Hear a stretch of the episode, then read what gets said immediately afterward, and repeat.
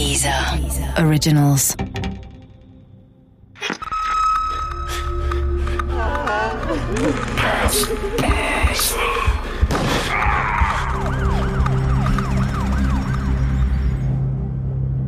Totenwald Teil 3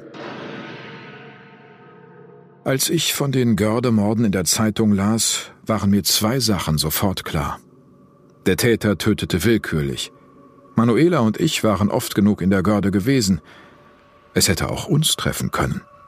Zum anderen hatten wir uns immer erst in der Görde nahe des alten Forsthauses getroffen. Zumeist wartete ich dort auf Manuela. Oft war ich dabei von Spaziergängern gesehen worden. Vielleicht erinnerten sie sich an mich und beschrieben mich als potenziellen Täter. Mir war bewusst, dass ich handeln musste. Ich war ein Ehebrecher, aber kein Mörder. Viel zu lange hatte ich die Dinge einfach laufen lassen. So konnte es nicht weitergehen. Ich schwor mir, mich nie wieder mit Manuela in der Görde zu treffen. Das schworen sich andere Paare sicher auch. Die Görde wurde in den Monaten und Jahren nach den Morden tatsächlich zu einer Art No-Go-Area, die gemieden wurde. In der Presse wurde sie sogar Totenwald genannt. Ja, die Görde war zuvor ein äh, beliebtes, oder ist es auch wieder, ne, ein beliebtes äh, Naherholungsgebiet. Man ist da zum Pilzesammeln hingegangen, man ist da zum Spazieren hingegangen. Aber es war schaurig, dass eben binnen weniger Wochen zwei Paare ermordet wurden und da hatte man Respekt, eben in diese Teile der Görde zu gehen und man hat das eher gemieden. Ich traf mich dort nicht mehr mit Manuela. Ich traf mich überhaupt nicht mehr mit ihr. Ich beendete die Affäre. Ihr Verständnis dafür hielt sich in Grenzen. Dass wir die Ereignisse in der Garde überlebt hatten, hielt sie für ein Zeichen unserer Zusammengehörigkeit. Sie klammerte und drohte, Kerstin alles zu erzählen. Doch irgendwann nahm sie das Ende hin. Sie kündigte ihren Job. Ich habe sie nie wieder gesehen. Der schwierigere Teil kam allerdings noch. Ich musste Kerstin die Affäre gestehen, bevor irgendwann eine Phantomzeichnung von mir in der Zeitung erschien. Wir saßen auf der Terrasse unserer Landidylle, als ich ihr reinen Wein einschenkte. Sie nahm mein Geständnis mit erstaunlicher Gelassenheit zur Kenntnis. Ich habe mir schon so etwas gedacht, sagte sie. Du weißt, was jetzt passieren wird. Es war eine Feststellung, keine Frage. Natürlich wusste ich, was jetzt passiert. Es war das Ende unserer Ehe. Das Haus verkauften wir und zogen zurück nach Lüneburg. In getrennte Wohnungen natürlich. Ab und zu trafen wir uns noch auf einen Kaffee. Immerhin hatten wir einmal aus Liebe geheiratet. Wir fühlten uns noch immer miteinander verbunden. Aber das Grundvertrauen war nicht mehr da. Dafür hatte ich gesorgt. Wir sprachen viel über die alten Zeiten, allerdings nie über die Garde. Davon wollte Kerstin nichts wissen. Ich richtete mich in meinem neuen Leben ein. Jetzt war ich wieder Single, wenn auch Secondhand.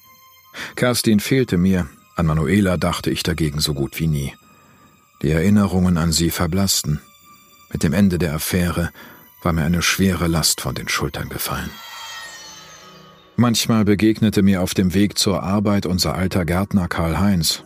Ich wohnte in der Nähe des Lüneburger Zentralfriedhofs. Auch er war also auf dem Weg zur Arbeit. Die ersten Male grüßte ich ihn noch, doch er grüßte nie zurück. Wahrscheinlich erkannte er mich nicht wieder. Egal. Die nächsten Male sah ich stumm zur Seite, wenn wir uns begegneten. Im Fall der Görde-Morde ermittelte eine Sonderkommission. Man hoffte auf einen schnellen Fahndungserfolg, damit der Totenwald schon bald wieder als Naherholungsgebiet genutzt werden konnte. Rund 1900 Spuren wurden gesichert und 10.000 Menschen befragt. Tatsächlich konnte aufgrund von Zeugen, die in der Görde an den fraglichen Tagen einem einzelnen Mann begegnet waren, auch ein Phantombild erstellt werden. Es sah mir nicht ähnlich. Es zeigte einen unscheinbaren Mann mittleren Alters ohne auffällige Merkmale. Jeder Dritte auf der Straße sah so aus.